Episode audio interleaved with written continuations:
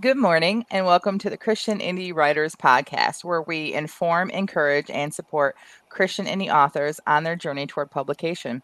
I'm Jennifer Carl Tong, and I write historical Christian romance. I'm Christina Catane, and I write in multiple genres, including the Christian dystopian fiction. I'm Jamie Hirschberger. I write short fiction under the pen name J.R. Nichols. I'm Rhonda Hagerman, and I write fiction and nonfiction. Welcome to everyone that is already here and in our chat. And I know there are some people that are uh, possibly tuning in and not chatting as well. If you are one of those lurkers, want oh, there's my daughter that forgot that we were going live Aww. at 10. Hi, child.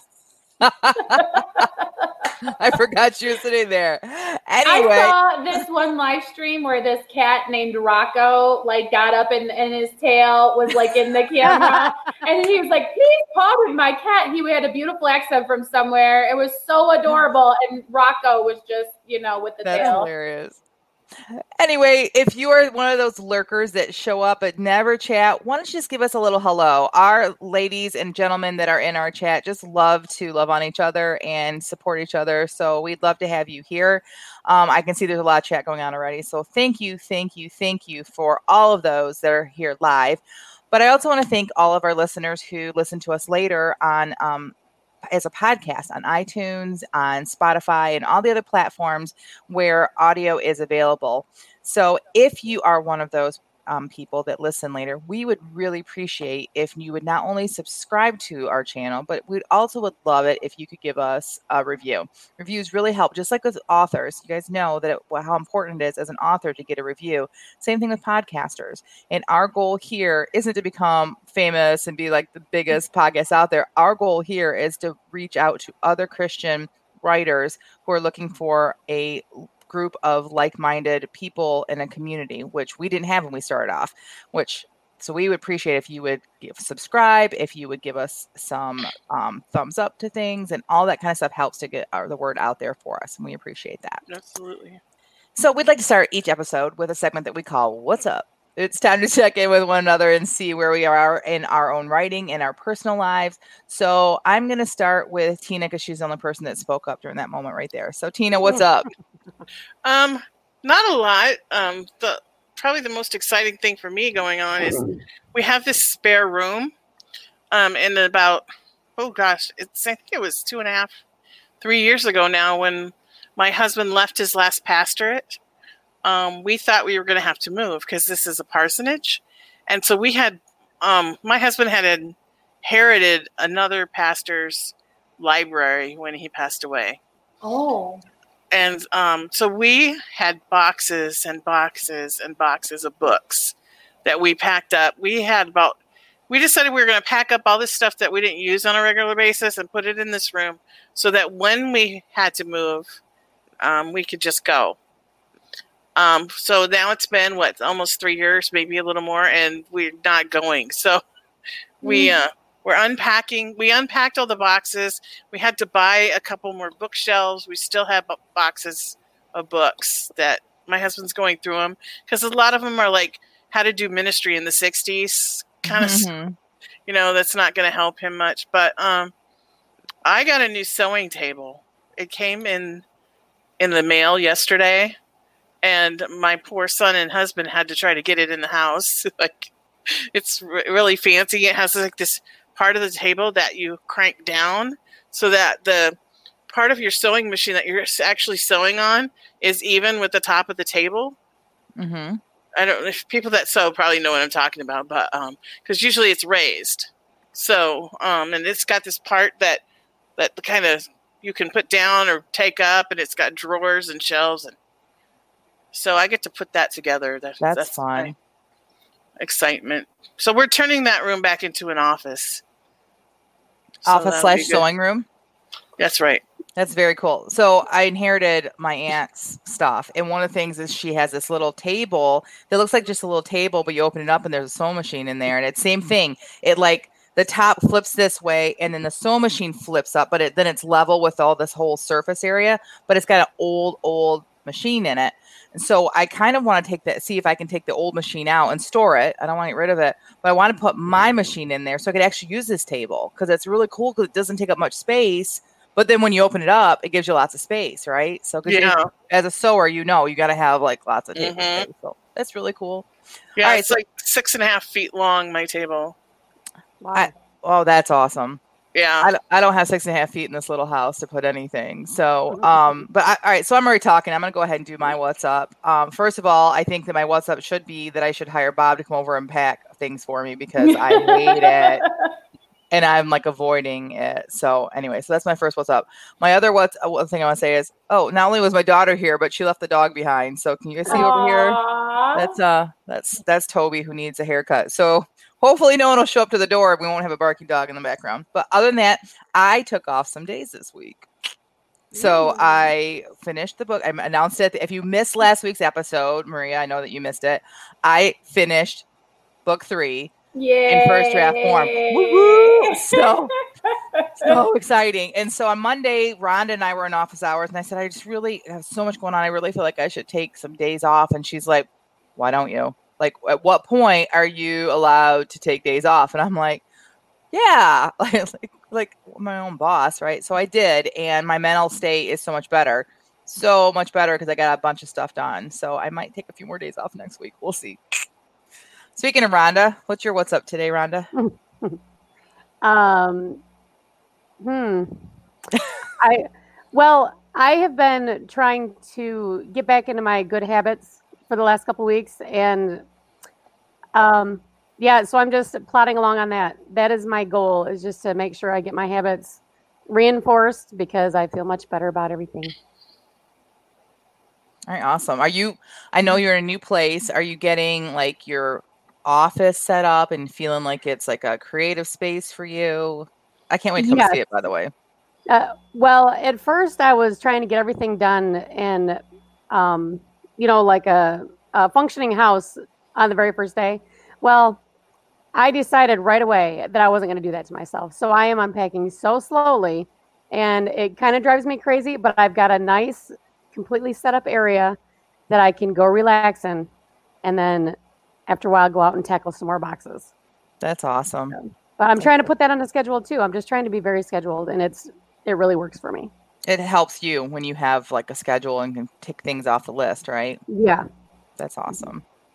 All right, so we have some conversation going on. Robin says that her what's up. It's been a week of admin doing Bryan Cohen's AMS challenge. Oh. Doing that. Um, AMZ, isn't it? AMS. And her, it's an Amazon. ads, yeah, Yeah. the ads have all changed since I ran one. I really need to look into doing some of these challenges. Yikes. Right, and the Beauty and Beast anthology submissions page should be up this afternoon. That's awesome. Um, there's some well done's for me. Thank you guys. Um, yeah, I don't see a whole lot of um what's up. I think it's Except summertime. Maria, someone found a spider in their Yeah, house. I That was see, sort of alarming. yeah, she did say And the. She, house is still smoldering, right? From when you burned it down. we have a spider problem right now too, Maria. Oh, Spiders and earwigs. I don't know if Oh. earwigs are a, a worldwide thing or just a Michigan thing or a, a United States thing, but they are gross. If you don't know what they are, You're lucky. look them up. So this house here that we're working on, earwigs bad. So I have an exterminator coming tomorrow morning. Hallelujah. And um hopefully that'll take care of that problem. So yeah, I'm not afraid of bugs. I'm not afraid of spiders, but those are gross. I don't want to deal with them. I'm not afraid of them either, but we have the Orkin Man come out and spray once a month Mhm. because we get spiders and ants so bad around here. Comes with this little wand. Oh no, what happened to No. Oh, Rhonda? Rhonda.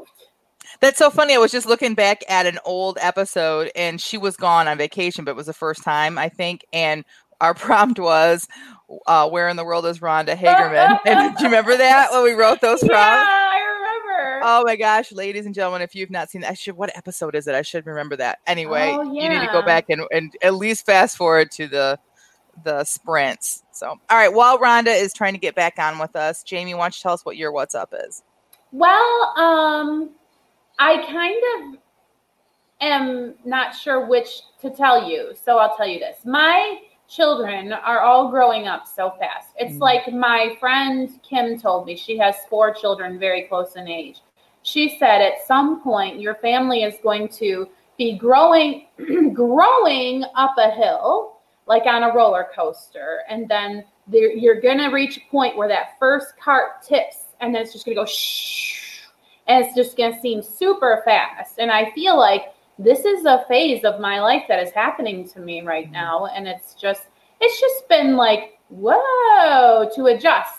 Not everything, not bad, actually, in really good ways. For example, now that my daughter is driving and my husband isn't traveling, there are three people to put gas in the car. And that used to only be my job. Do you know what I mean? Like, I've had some real lifestyle upgrades happen to me. It's almost like all of that changing diapers and getting snacks together and stuff like that is paying off. And now I'm starting to have three adults come up to help, you know, run the house and be a part of the family. And it's really a blessing and a wonderful time, but it's just unsettling at the same time because it's a new reality and we're all trying to adjust. Blah!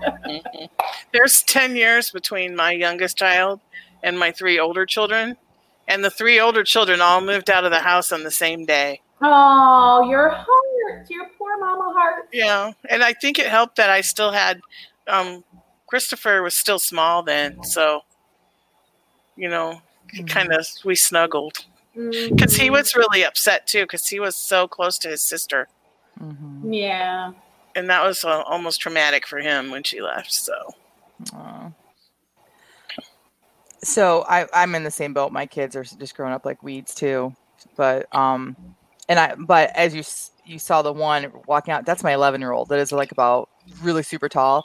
But before she left, my stepson was here and he left too. So like he's been we've had an added bonus like because of the lockdown because of COVID. Um, my son has not been able to get a job out of. He just graduated from Olivet Nazarene University and a degree in youth Yay. ministry Yeah. very very proud of him but there is a hiring freeze in our denomination. So um, he's been here a lot and i know that he wants to be out. I know like i remember that age and i know that he wants to be doing things he wants to move on with his life and i get it. But it's so nice as a parent to like have this extra i keep telling my husband it's bonus time you don't get this. When your mm-hmm. kids generally when your kids go off to college they don't come back. And if they do it's just for a little bit and then they move on. And it's just a great bonus time for us. So that's why I love to go to the campground because my daughter lives on mm-hmm. the campground, but she'll come over every night after work and she's like at the camper going, "Want me to cook mm-hmm. hamburgers, mom?" Like, Aw, I'm like, "Yeah." you have I a want great you to daughter do all too. the work. Go ahead. Yeah blessed to know your daughter she's great we love her I, yeah, I do love her. I'm biased, but I love her a lot. all right shell says her what's up still working through the 100 day writing challenge and i helped my mom who is also my boss write her retirement letter oh she got lots of good responses but i'm very happy Oh, slash that's sad another life transition time that's so tricky. What you know, what is her retired life going to look like? Wow. Mhm. Congrats to her. And there's all kinds of talk about spiders also. and apparently, ladies, did you know that the spiders are not as big in the UK as they are here? I'm going to have to tell my stepson and my uh, children who are afraid of spiders that they need to move to the UK. Are they But- there? Are they what? Eensy weensy? Teensy weensy spiders? I think that's what they I are. think so. Itsy yeah. bitsy spiders. Teeny weeny. It, it, just for you guys to- who are not in the States, too. Spiders in Michigan are much smaller than they are where Jamie is. Oh, like, yes. It really is regional in the United States, which because we're a bigger country. Like I debated having engaging in the spider talk, but I didn't want to give anybody any nightmares, nor did I want to uh, in, incur wrath for people hearing how we deal with the spiders on occasion. Some in our household are not concerned at all about spider lives. oh, I- my philosophy that I always teach my kids: if they're inside, that's my house, and they're they are. I'm not afraid of them, but they're not living. Like you came in, you broke in. You're, This is my territory. This is my territory. If they're outside, I will let them go, unless they're really scary looking, and then I'm like, nah, squish. Yeah, S- spider lives do not matter. I'm pretty Um, sure God in, in um, created spiders so that men could be chivalrous and kill them for ladies. Oh, Like that's my that's my theory. do you think you could like message that to my sons and my husband? Because They, they didn't get that message. All right. this week is going to be a fun episode, I believe. First of all, because I have a fairly bad headache. And we've learned already this morning before we went live that Jen with a headache is very similar that with Jen with little sleep when we have our late night uh, podcast. So I've been a little giggly today. I'm going to try to rein it in. But this week's topic is something we've talked about for a while doing, and we're very excited about it. It is 12 things we wish we would have known as new writers. And it's one of those things that when we often come across new writers or people that um, have questions or they're just starting off, they have lots and lots of questions. And we've we're like four or five, ten years into this process. And so there's probably more questions than we have time to sit down and answer for you, right? So we've decided that it was good for us to sit down and figure out those main things that wish we wish we'd have known before this even started before we even got started with this whole process. Can um, I just um, add something introductorily? Yes, please. I would say that even if you do not agree or you know disregard, there is no judgment from us because I will tell you, we learned most of this stuff in spite of someone else saying it to us. We charged ahead and did X, Y, or Z that we're going to tell you not to do and then we learned. So some of this you may not believe and you may forge ahead only to come out on the other side and say, well, I guess I had to do it to learn for myself. And that's totally fine too. We really don't care mm-hmm. what course of action you follow. We're just going to tell you what our experiences were. That is such a great transition into me since we have me first on the list. Because people told me over and over again this, and I was like, no. So my very first piece of advice that I wish I would have known and had listened to was that my first novel would be terrible. I heard it over and over again that you write your first novel and then you throw it away. And I thought, no, I'm putting too much work into this. I'm not throwing this away. And that's book three that I have struggled with for the past year to get it to where it was publishable because it was terribly written. It really was. So that's my first piece of advice do not put all of your eggs in the basket of the first book you write. Would you girl did you ladies would you agree with that? Do you think you had that similar experience? I would go I, further. I threw my first manuscript away and totally rewrote it. You did, yeah. Even though I'm writing the same story, it's a completely it's the same idea, but it's completely different story, is what I want to say. Mm-hmm. I will go a step further with that, and I will say that you will likely think that everything you've written is terrible. But I can speak further to that as we get to my pieces of advice. All right. My second piece of advice is that um, it goes along with this. It was terribly written because my second piece of advice is that story structure matters. It would have been so great if I would have realized early on that I'm not a pantser.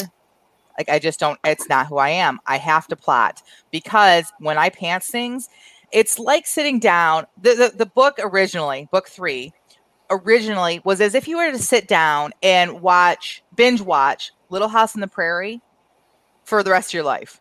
And it never ends. like it was episode after episode after, after episode. Every chapter was like a little mini episode, but there was no structure. There was no point to it. Um, it might have been like, oh, that was nice, but there was no point. Like, where was this book ever going to end? Like, it just kept. I was at 120,000 words for this book. Now, mind you, searching for Anna is 80,000.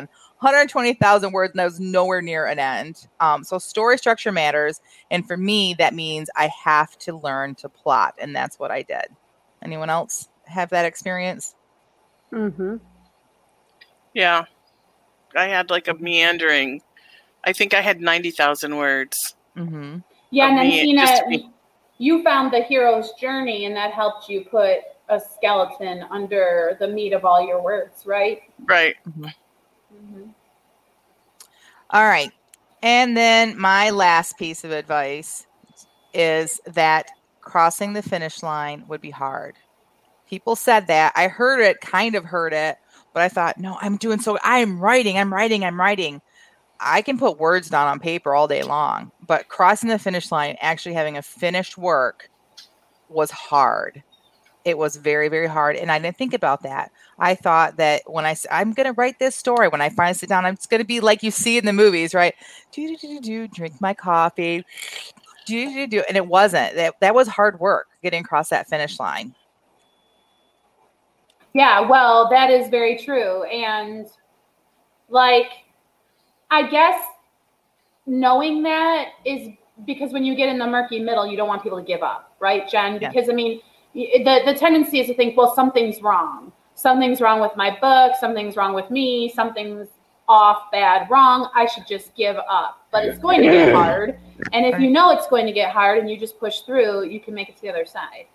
All right. Jamie said murky middle. If you are a new writer and you don't know what that means, we do have an episode on the murky middle. If you go back to our YouTube channel, or um, you can flip through all of our podcasts and you can see it in the title, but we go through that very specifically. So, And the murky middle is child's play compared to editing.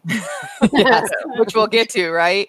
Uh, Maria says, I'm guessing by first novel, you mean first draft. I completely agree with that. Rather than the first novel that you publish is terrible, guessing you don't mean that. Well, yes and no, Maria. That's what I thought too. When I kept hearing that from people that, um, oh, I just, my first novel was crap, I had to throw it away. And I heard it from many, many people. And I mean people that were published.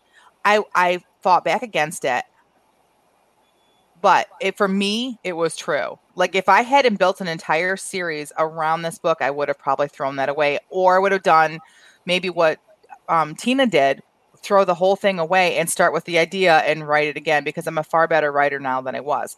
Now does that mean that nobody can publish their first book? No i, I don't think that but for me i needed i need, needed to hear that. So when you're starting off all i'm saying is don't hold so tightly to that first novel and that that's the you think that that's the only book you're ever going to write because chances are the more books you write the better writer you're going to be and you're not going to want to publish that book or at least not as it is. So okay so those are my first my first three pieces of advice. Tina what about you? You got some advice for us? Um, well, as far as things that I wish I knew, um, that I know now, um, I just remember that first writing group day when we decided to, we were going to form a writing group. When we all went to Rhonda's house, I think there were seven of us there, wasn't Mhm. there? And I brought what I thought was like the best thing that I'd ever written in my life for you guys to critique. And I had never been critiqued before, honestly. I had like family read it and go, "Oh, that's so good." and so I'm sitting at the table waiting for the applause, and Barb B says, "This is full a passive voice," and I didn't even know what passive voice was. Like I was just sitting there going, "What? What are you talking about?" So I wish that I had known about passive voice and that you're not supposed to write in passive voice because it slows the story down. You want to write in active voice because it moves the story forward. Um, and I'm pretty sure that I thought in passive voice at that point in my life, and it was quite a learning curve for me. But that's I- my number one thing. i would like to say that that piece of writing that you brought was good we did enjoy it Mhm. but just like everyone else like just because you have something good doesn't mean there isn't room for improvement you know and Well, so Right.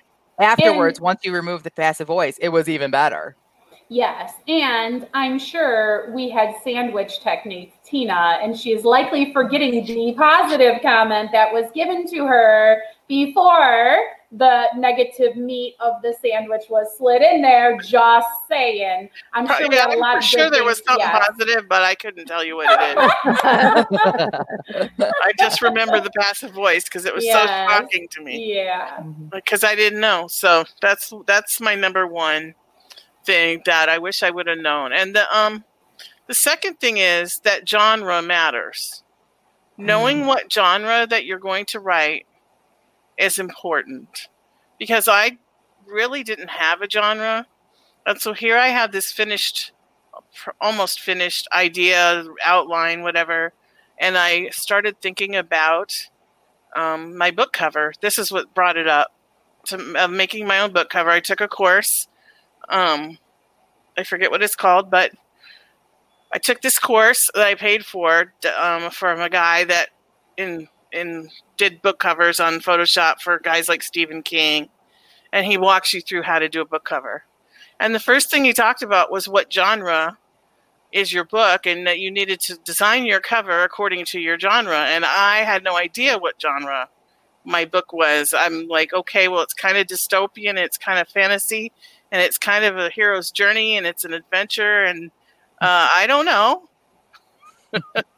so um, that's my second piece of advice. Kind of make sure that you know what genre your book is before you start writing or before you get too far into it because it is important. And not only that, it, it's important for Amazon when you go to upload your book and tell them what genre you're in so that you can be listed and all that kind of stuff. So it is important. And even if you don't have like a certain like Christian romance is a like really clear genre. Right. So Jennifer, you're really real historical Christian romance. You're so clear on your genre. Mm-hmm. And that's great. But if you know that you don't really fit into a genre, I just think that it's important to know that too. Just from out of the gate. I think it's a great piece of advice. Barbie says, "I'm so sorry." Oh no, I needed I needed to know it. If Barbie hadn't told me, I'd be putting publishing a book with a lot of passive voice. no one would want to read it. Okay. Um, so my third thing is that writing sixty to eighty thousand words or more is totally different than writing something short.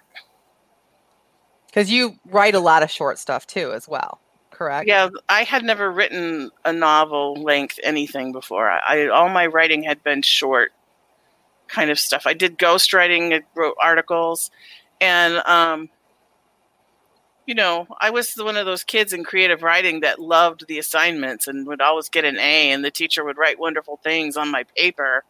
Um, but I never writ- wrote anything more than like essay length, you know, short story length. So it is totally different to have to fill in all that. Okay, so my idea was I was going to have my character traveling through the Alaskan wilderness. And I realized pretty quickly that you cannot, um, 60,000 words of traveling through the Alaskan wilderness. You either be better be a superb writer with lots of experience, which I am not, or you better find something else to write about. um, because you're just going to bore everyone to death. There's only, only so many tr- ways that you can uh, describe the mountains and spruce trees and rivers. Sorry. So that brings up a question for me for you, Tina. Then, so y- you said you wish you would have known that it's a totally different thing. If you had known that, what what would you have done differently, or how would that have worked for you? Because this is good advice. So we want to know, like, how can somebody apply this to themselves? well, I think first off the bat, it would have changed the way that I outlined my story. Mhm. because I was I'm more of a pantser than a plotter. But so I had an idea of where my character was going, like where she was starting and where she would end up at the end of the story. But I didn't have any idea how she was getting there. Mhm. And my idea of her traveling through the Alaskan wilderness, um, you know, Call of the Wild is my favorite book. And there's a lot of traveling through the wilderness in that book but there's also a lot of other stuff going. I mean, it's just not just traveling through the wilderness. Um, when Jack London wrote that book, like each piece of the traveling comes with some kind of problem or disaster or something that moves the story forward, and I didn't have that. Mhm. So All right, that's good advice. Robin says cover design for authors by Stuart Bache. I was going to say it too. I knew the name, um, but I was waiting for you to finish. I knew it right before the podcast started. Always, right? Yeah, Oh, I should have put it in the outline. It's, Maria says that working on the front cover design for her children's novel at the moment with public with her publishers, it's definitely important to speed spend the time getting it right because it's probably the first thing readers will see. For sure. I actually just put a book in my cart this morning when I was trying to wake up enough to get out of bed that someone had their in their stories said, "Oh, someone just sent me this book." And it was somebody it's a Christian um reviewer, so I knew that it was going to be a Christian book. And the cover was just so intriguing to me that I am going to order the book. I don't know anything about it, but the cover. And as soon as I did that, I'm like, covers matter. I just reminded myself that that covers really, really do matter. So All right. And of course, it goes back to genre as well. So, anything else, Tina? No, those I, those are my three. All right. Well, then I am dying to hear what Jamie has to say in her unsolicited advice.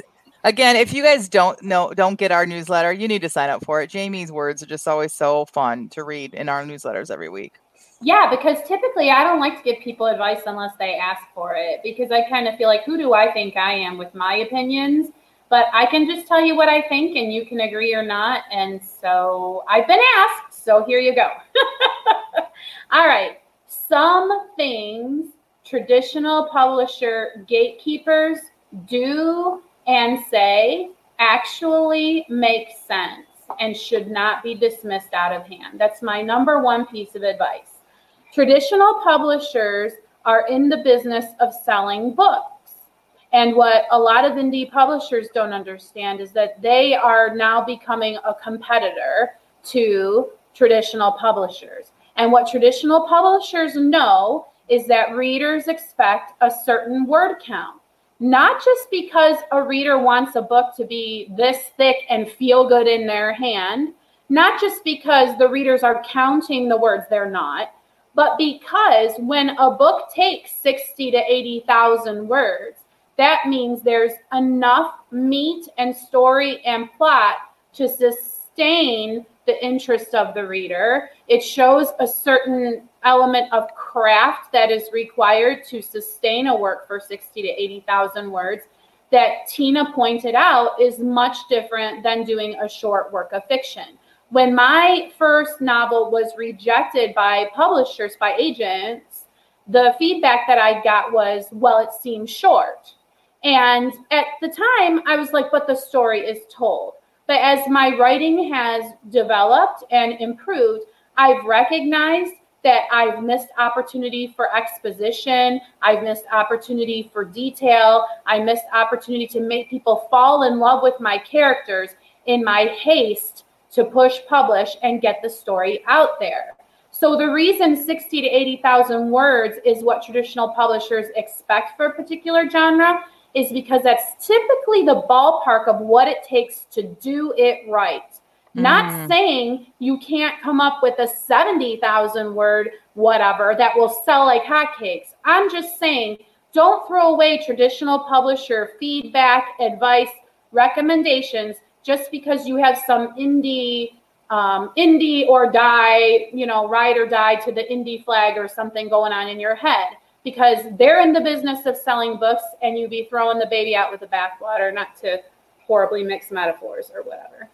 That's real. No, that is some really good advice. And I would like to piggyback it on to what Tina was saying as well about book covers. Like, go look at the traditional book covers of the traditionally published authors in your genre too, because they have lots of people behind that, people that do studies, and and you you want to you you can break the rules. You don't have to be just like them, but you don't want to be so far off from what the traditional publishers are doing that you just don't look like something that someone wants to read. You don't look legitimate. Exactly. That would yeah. be like arguing that you should ignore all tropes. That would be like arguing that you should ignore all plot structure. It's foolish. And so I love that someone in the chat is like, what do you even mean by traditional publishing gatekeeper? That's awesome mm-hmm. that someone wouldn't know. And I'll tell you what I mean. When I was a kid reading whoever I was reading, I knew that this person had to find an agent and an in at the publishing house before they could get that book in front of my eyeballs, unless they did Vanity Press. So, used to be you could only publish through the big publishing houses. And so, what they call the people who read through the slush pile, they call those gatekeepers. Your book does not ever get published if it doesn't make it past a gatekeeper in the traditional publishing world. That's why the indie thing took off the way that it did, is because they were recognizing that so many good books never got in the front of the eyes of the readers. So that's what I mean by traditional publishing gatekeepers, if that helps. Right, and things are so different now with indie publishing, small publishing houses. Like there, it's a there are a lot more avenues to get sure. to publishing mm-hmm. than there used to be. But it's still gatekeepers still exist. Yeah. So. All right, what's your next so piece of advice? I forgot that I was still supposed to talk. I feel like that was a lot of talking. Um, okay, number two, consider saving your best for last.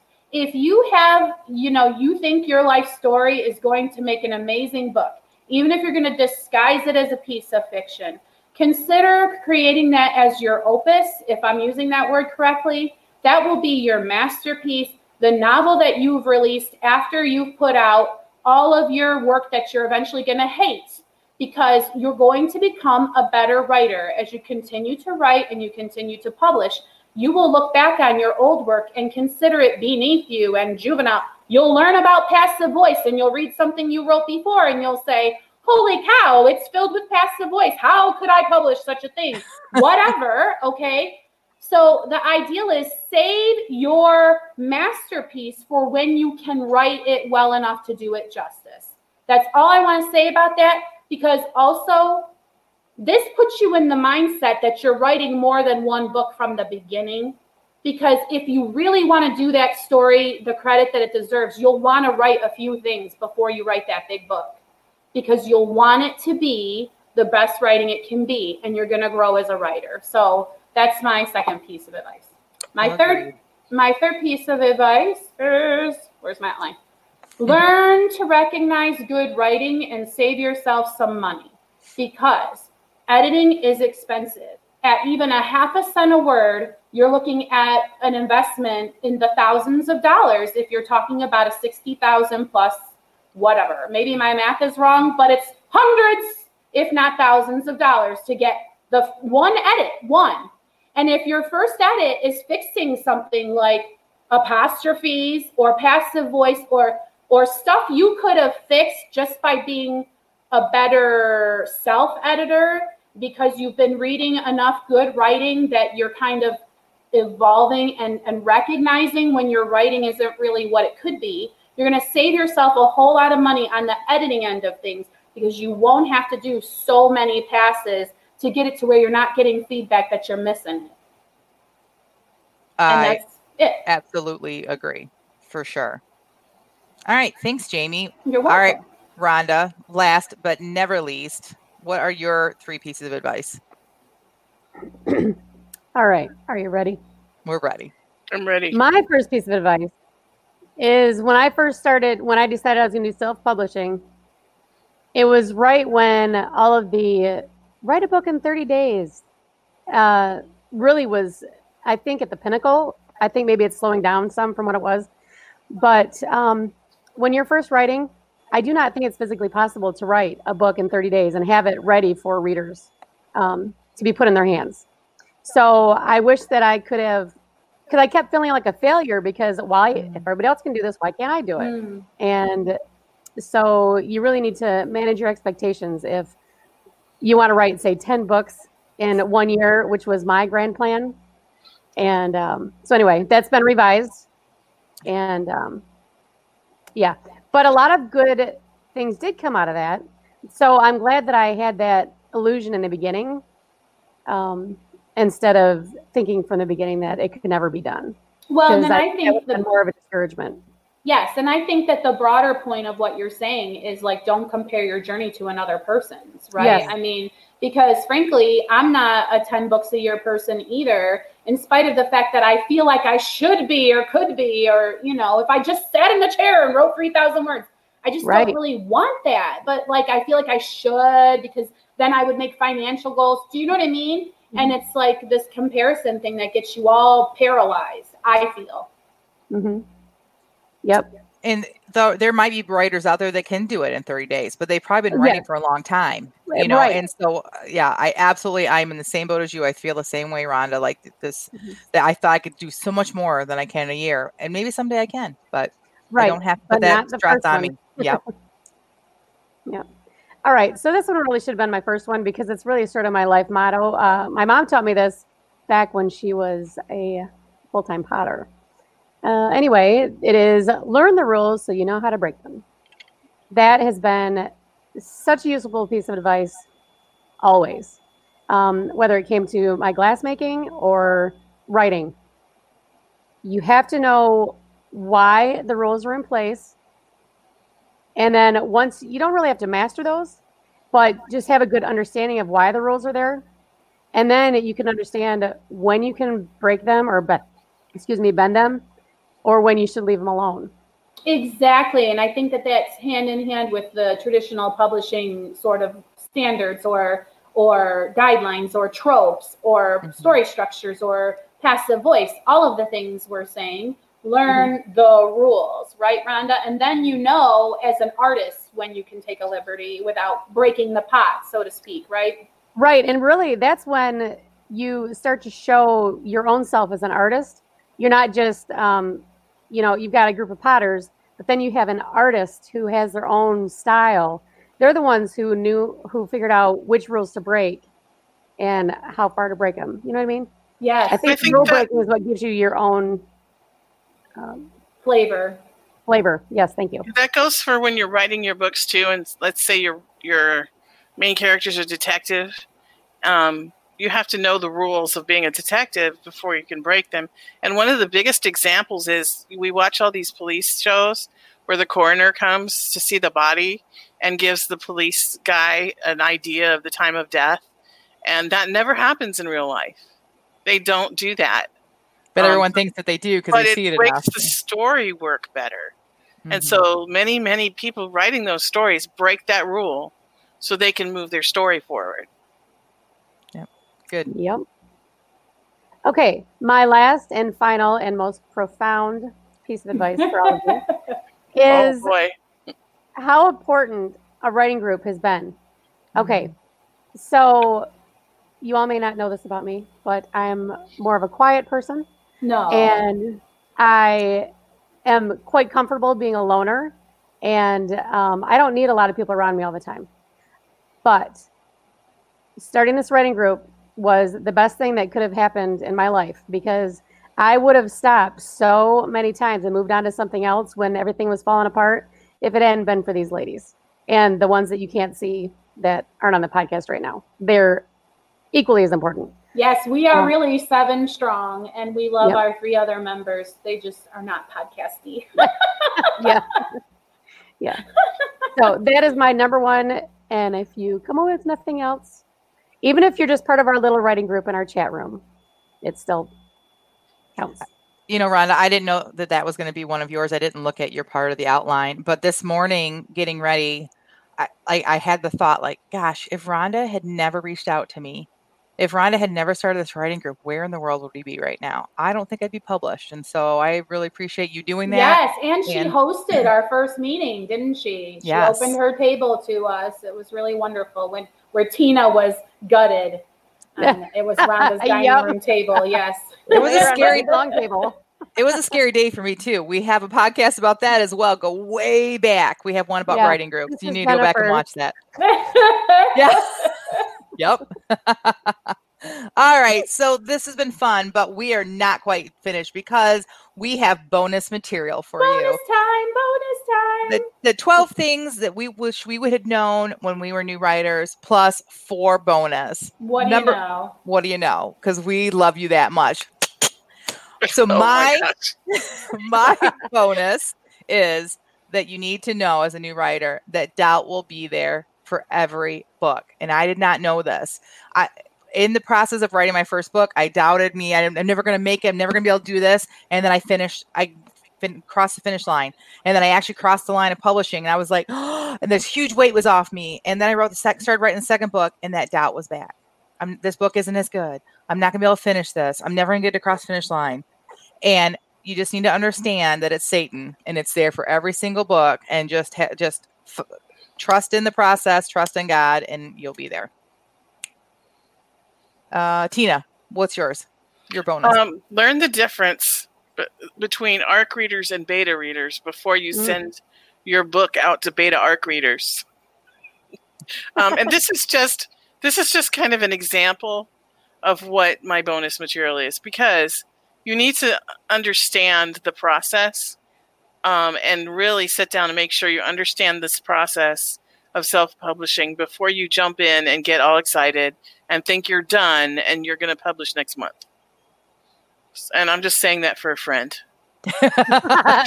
Not for personal experience or anything. no, never. All right, Jamie, what's your extra bonus? Um, I got a hot take. And I feel like this is not going to be widely accepted advice, but I feel like it works for some people. Some people, like me, really need to publish as soon as possible so that they can have that in the win column and they can move on. Because I have a voice of lies that tells me I don't finish what I start. Mm-hmm. So that I couldn't say that about my commitment to publish a book. I published one. Now, everybody will come to a writer who would say something like that, and they would say, Oh, you're going to ruin your writerly reputation with a bad book. Oh, whatever. But I my I I was reading some people who are very prolific and fast writers, and they were like, What reputation do you have that you are ruining? Can mm-hmm. you not pull a book down if you're not happy with it later? Are you really married to this work that you put out there? Can you not publish later under a pen name XYZ, blah, blah, blah?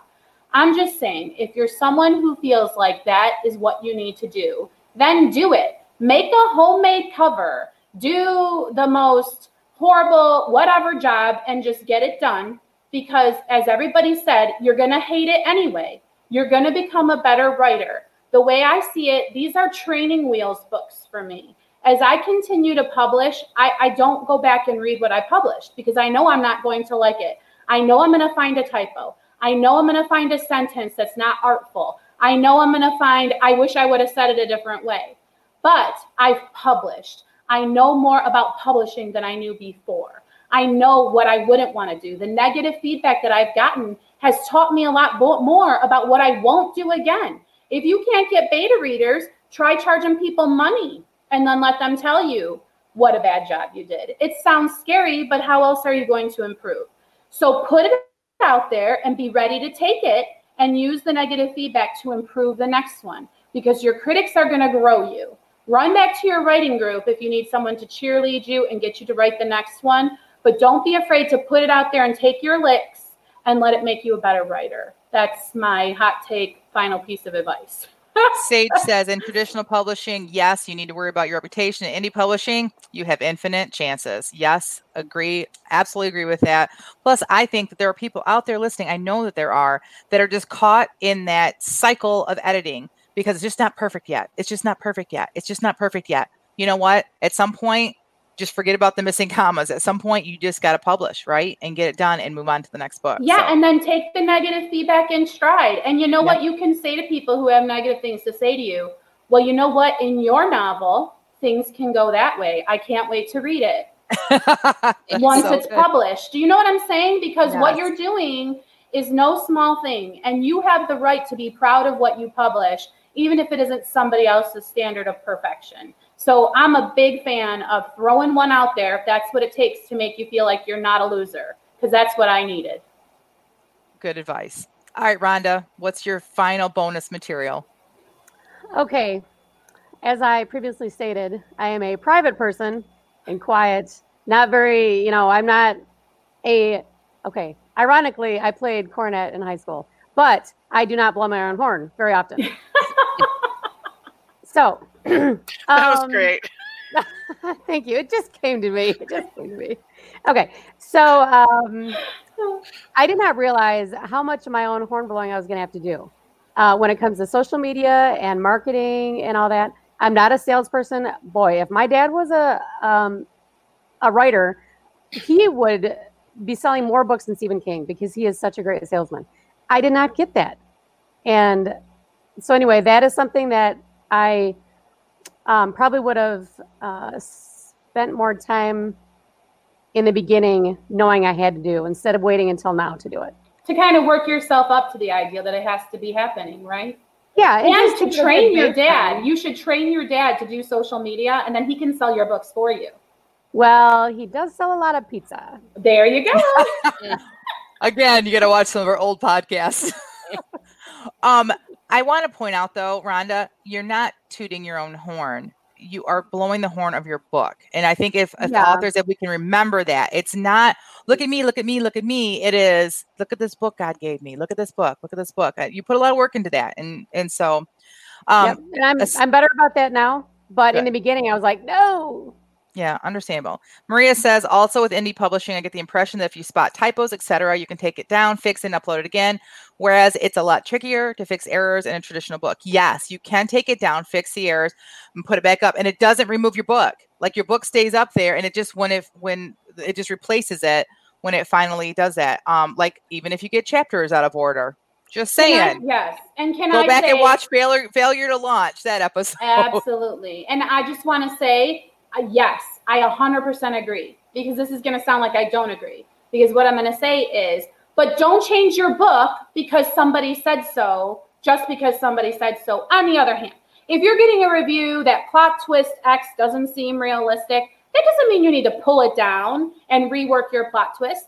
That just means in your next book, you might want to pay, you know what I'm saying? Like, I Mhm. feel like don't become a slave to other people's opinion of your art. Agreed. Maria says that last point really resonates with me, Rhonda. I think it yeah. resonates with, With a lot of writers. That's Mhm. why we want you guys to understand we know your pain. Join us in this journey. We can do this, not just the Mm. writing, but the social media and the and the artwork and the editing. We can do this together. So all right, ladies, that was an awesome episode. I really appreciate it, but we have to move on because the next part of our episode is our feeding of the backs, which we all look so much forward to. What is the feeding of the backs? It is when we share feedback on our unedited pieces every episode, every week before the episode starts. We tweet out, we Instagram, we Facebook our writing prompt. And it's the same thing that we do. Like we get that writing prompt usually at the last minute as well. And we set a timer for 15 minutes and we write. And then on the podcast, we share our fresh, raw, unedited pieces. So because they are fresh, raw, and unedited, we only give positive feedback and encouraging feedback because we haven't had time to, to polish it up. So this week, I am going to call on Rhonda Ah, to please to share with us the prompt and to go ahead and kick us off with her writing. oh, all right. Uh, the prompt was uh, first day on the job or something like that. Yeah, first day on the day on job. All right. Well, here you go. Here's my None of us word. are enthusiastic about this prompt. We collaboratively came up with this prompt on like Tuesday, and we're all just like, "What was wrong with us?" But anyway, we wrote it anyway, guys. So Yeah. Okay. 923. How is that possible? Panic shoots all the way through me and lands in my spine. What day is it? Rifling through the rusty filed cabinet in my brain, I calculate the answer with the swiftness of a turtle running through peanut butter. No. A fresh shot of adrenaline propels me out of bed. It is, in fact, Monday, January 1st, the first day on my new job. I overslept on the most important day of my life. How is that possible? I took every precaution. Slowly, as if in a dream, the culprit comes into focus. The salesgirl seemed so sure of herself. She said this alarm clock could do everything I needed except scramble my eggs in the morning. It had every bell and whistle imaginable. I grabbed it up as if it was a cure to all of my life's miseries. The end. Spoiler, the alarm didn't go off. Rhonda, Rhonda, these books in this voice are just gonna fly off the virtual shelves like hotcakes. I mean, what lovable ditzy girls you write, or women, or whoever they are. Maybe they're guys, I don't know. But this was hilarious. This Mhm. person like being late for the job and completely relatable. A turtle running through peanut butter. Rusty file cabinet of your mind. It's a rusty file cabinet, mind you. Yeah. Mhm. Very, very good description. Well, Love thank you. May or may I- not have been based on real life. Well, it resonated with me. I I literally felt a little bit anxious just then, like, uh, oh no, nine thirty, no. All right, Tina, how about you? You want to share with us your writing? You're muted though, so we can't read lips. I mean, I can, but Oh, Would like- about how about we do that? You read it with you muted, and I will just interpret Oh, whatever I think yeah, That sounds like Yeah, great let's idea. not do that. Talking while I'm muted is the story of my life, by the way, for the listeners who don't know that. Okay, here we go. The apron Michelle was wearing felt a bit crooked. She tried to tug at one side to straighten it, but it wasn't budging. She sighed and hurried to catch up to Emily, the girl who was training her. She still wasn't used to the clogs, but Emily walked as if she'd been born with them on her feet. The urge to remove the blasted things and run across the ornately carpeted floors was a strong one. Michelle resisted, knowing that as an employee, of the most famous Bavarian restaurant in the country, she could not shame them in that way, even if it was her first day and her toes already felt like somebody had been pounding on them with a hammer. Mercifully, Emily turned and, seeing that Michelle had fallen behind, stopped to wait for her. Her apron was perfectly positioned over her tan checkered dress with white lace at the sleeves. The bonnet she wore at the back of her head seemed to float there of its own accord, while Michelle could already feel hers slipping as her hair threatened to slip from its pins. You'll get used to them, Emily said, nodding at Michelle's feet. Then she turned and led Michelle down a flight of stairs and into a busy kitchen, filled with the sounds of shouting voices, clanging pans, and the jingle of silverware. Here's your sink, Emily said. You wash in this section, dip in the bleach water here, and then rinse with the fresh water in the third. Then Emily was gone, leaving Michelle to stare after her with an amused, with an unanswered question on her lips. Why did she have to dress in costume to wash dishes? Then she realized everyone in the kitchen was dressed in costume. You better get moving, a voice said, depositing a pile of saucepans on the counter next to the sink. If you get behind, you'll never catch up. Michelle turned to the sink, reaching to don the rubber gloves just as her bonnet fell into the soapy water. Three, two, one. Oh, that's Frankenmuth, number one. It's the one, one thing I wanted. I knew you were gonna do Frankenmuth just from the, even though like clogs aren't a German thing. Like I just knew that's the direction you were going in. So I'm not good. even sure they wear clogs at They Zehnder's, don't. but But it was Well, funny. it fit the Like, story. Yeah, No, yeah. And your description of Frankenmuth, I knew where you were before you even said. Just the carpet and you, the description of the waitresses and the carpet, Yep. it just great. I knew exactly where you were. for those listening, Frankenmuth is a town north of here. It's a very uh, touristy town that is like it's a they call it the Little Bavaria. It's a little Germany German town, um, and it's like they've got restaurants and it's it's very like people go there just to like for touristy kind of things. And so my um, one quiet afternoon short story is set in a town Yes. very similar. Mm-hmm. Mm-hmm. Uh, so lots of compliments um, for both you and Rhonda, but I just want to point out one thing that Sage said because we're running short on time. Talking While Muted, a memoir by Christina Catane. I I might have to consider the changing the title of my memoir from "Waiting for Amber," which is my daughter, to "Talking While Muted." I don't know. I have to think about that. All right, I'm going to go next so it's not so talky talky. Um, Sounds good. okay, and I cheated. I took a couple extra minutes, but okay, and it's not finished, so it really wasn't worth the extra couple minutes. But here we go. Welcome to Burger Mart. Can I get what can I get for you? It's that simple.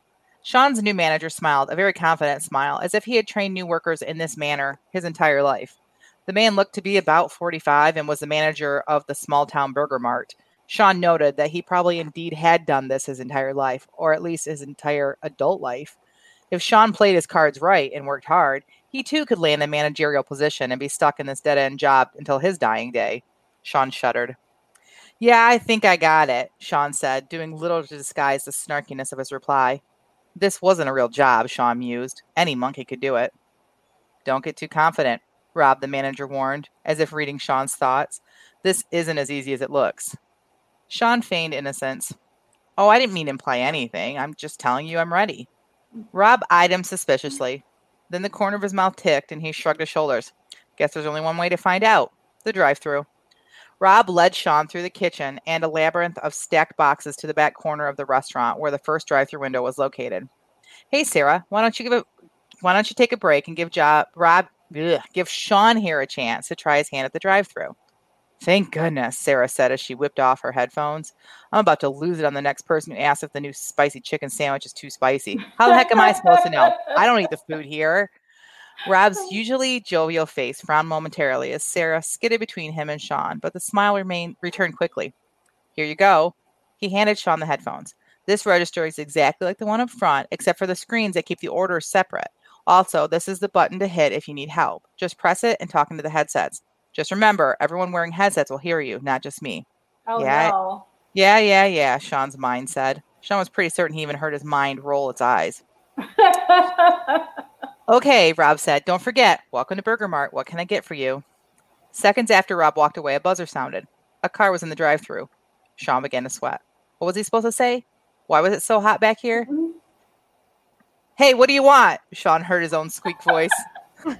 Those weren't the right words. Three, two, one. I had so much more I wanted to put in there, but I was being too like descriptive with the setup. I was so. sure he was going to say something about the girl being cute or something on the on the little Oh. headset. No. Like I just I have this image of this kid thinking he's so much better than the manager, and I want the manager just to be like a good guy. Like who cares that he's worked there his whole life? Who are you? And like, why is this not a legitimate job? You know, like I have all these things in my head, but all I got was, "Hey, what do you want?" I love it, and I love that his voice kind of cracks on him, and he's Yeah. humbled in front of the whole store. Yep. all right, thank you very much. All right, Jamie. Oh, I guess It- we gotta hurry. We're we gotta scoot. Okay. Before you get um, started, Gigi says, "Jamie, one quiet afternoon, awesome book." well, thank Agreed. you. That's very sweet. Yep. Appreciate it. All right, here we go. I turned off the ignition inside when I noticed the moist fingerprint left on the push button starter, and my other sweat slicked hand slid down the vinyl of the steering wheel as though it had been buttered. Irritated with myself, I pressed the meat of my palms into the linen cotton blend skirt I wore and glanced up at the building, squatting before me like some sort of ancient oracle. Here it was, the answer to all my financial woes, and I was almost paralyzed with anxiety. Why did I feel no excitement about the potential for forging new friendships? Why had I no thankfulness for the Lord's provision? Someone rapped on the passenger side window, and my head turned before I thought to be alarmed. A chubby face and a ruddy, waving hand appeared. It's me, Phil Bronson, the man said, and I gave him a weak smile. Phil was the husband of Trina Bronson, who'd brought several meals for my freezer. It was long hours talking with her over tea that had gotten me through the worst of those first horrible days, alone in the house without Bo. And it was this man, this kind, cherubic man, who had gotten me the interview for this position. Let me walk you up, introduce you around, he shouted through the window. It was a kindness, no doubt, but in that moment I resented Phil Bronson more than I had ever resented a person in my life. How dare he make me move on with things, pretend that this new normal, this life where I am a widowed working mother of three, was an acceptable one, one worth living. But how could I say this, any of this to Phil or to Trina or to anyone at all? Had the Lord not provided through us, through for us through Bo's insurance? Had the Lord not sent provision by way of good friends, good community, and now this good, this very, very good job? These thoughts consume me as Phil took me on his rounds, as I gave a blank smile and a firm handshake to each barely distinguishable figure. I mulled over my own wretchedness. Finally, I was deposited behind a desk in a tidy workspace to stare at a flickering cursor until my trainer arrived to further direct me. I'm just so lost, I thought. Oh, Jamie, wow, that was really great. yeah. Well, think- thank you. I didn't mean to bring the mood down. well, you did. like when you Is think this your is this your nano from last year? This is nobody. I don't even know who this is. Yeah. I mean, to It think really about picked losing, up on the like just the feeling of despair, but life has to go on kind of thing that Mhm. happens during those kind of times. yeah, it's one thing to lose your husband and have to move forward without him, but then to to think about these kind of practical things, like most widows, even with insurance, would pro- would have to go back into the workforce. You know, if you weren't already working, and like how devastating that would be, and scary. And you did in the, just that 15 minutes, were able to like bring that all together. So just really good. I appreciate that. And I just I want to say thank you uh, to Stephanie and shout out to her new chatter. Hi Stephanie, she's a friend of mine. And thank you, Gigi, for also your your kind words. Appreciate the feedback. Yeah, I'm glad that that touched you guys. So, so good. All right, we are running a little bit behind, but it's because we had some tech issues early on and because we just had a really great episode. So, before we leave, sorry, truth is truth. So, before we leave, though, we do want to make sure and touch base with our what's next. And then, what's we at the beginning of every episode, we do a what's up, and then the what's next is um, making ourselves publicly accountable for our professional goal that we've set or promoting our upcoming event or whatever is coming up this next week. So I'm going to go backwards and we're going to start with you today, Jamie. What oh, is Oh, your what's next? Okay, so I just want to quickly report to you all that like I am going to commit to some parts of Jennifer's book launch strategy for my book. But I do, yes, I know. But like, I can't give you too many details of what or how because that's about as far as I know I'm going to go. Because also, I'm not sure how long this is going to take me to finish. My progress is so slow. We might have to bump the timeline, which is fine because I know Jen will Fine. be releasing around the fall anyway. But the point is, I'm going to be doing some of it. I'll have a better report for you next week, which, which is perfect since there's not a lot of time anyway. So someone else. That's great. Um, my what's next is easy. I think I'm taking a few days off next week. Um, except that I'm going to spend some time working on some graphics and preparing for um, our 100th episode. Yeah, this is something episode- special. Something special is coming. Coming. That's all we're gonna say. Um, and but yes, 100th episode is coming up. Something special coming up from us. That's all I'm going to work on this week. Rhonda, how about you? Uh, this week, I'm just going to keep doing more of the same of last week, except I'm going to have a house guest this week coming up, and um, uh, I'll whip her into shape too. All right. All right, Tina. I'm just um, plugging along on my editing and the um, office desk for our office that we're setting up literally got delivered in the middle of the podcast, which is why I was muted and then started talking while I was muted because there was like grunting and things going on while they were moving the desk in the house. But yeah, that's it for me. All right. Well, interruptions such as a new office desk are completely acceptable for this podcast. Completely Yes. acceptable. Yes. Mhm. Before we go, Sage says her what's next is she's got a new strip plug, so she can finally Oh. sort out the tangle of cables under her desk. Honestly, man. that's a big accomplishment. It is. It is The big. cables That can make or now are break a out day. of control on my desk. Yes, I Yeah, feel. yeah. Yeah, I feel Right, that. Maria says her what's next is that she's carrying on with her July Camp Oh, Nano project. Good for you, Maria. Like Yeah, we- I kind of forgot Camp Nano was even happening. Me too. Thanks for reminding us, Maria, because Good I for just you, Maria. Yeah. let it kind of go away. So, anyone else doing nano? Hope so. Let us know how you're doing, and um, also let us know how your sprint went today, please. Excuse me. Please tweet us today or anytime this weekend and share with us your sprint. We would love to be able to share that back with everybody else, Yeah. and um, it will get you in good practice for what is possibly coming up for our hundredth episode. Just I saying. know. Hope All everybody right. tunes in next week to hear about it. I can't wait. All right, so this concludes the Christian Indie Writers podcast. So until next week, may your pen be prolific, may your deadlines be met, and may all of your words honor Christ. Bye, everyone. Bye.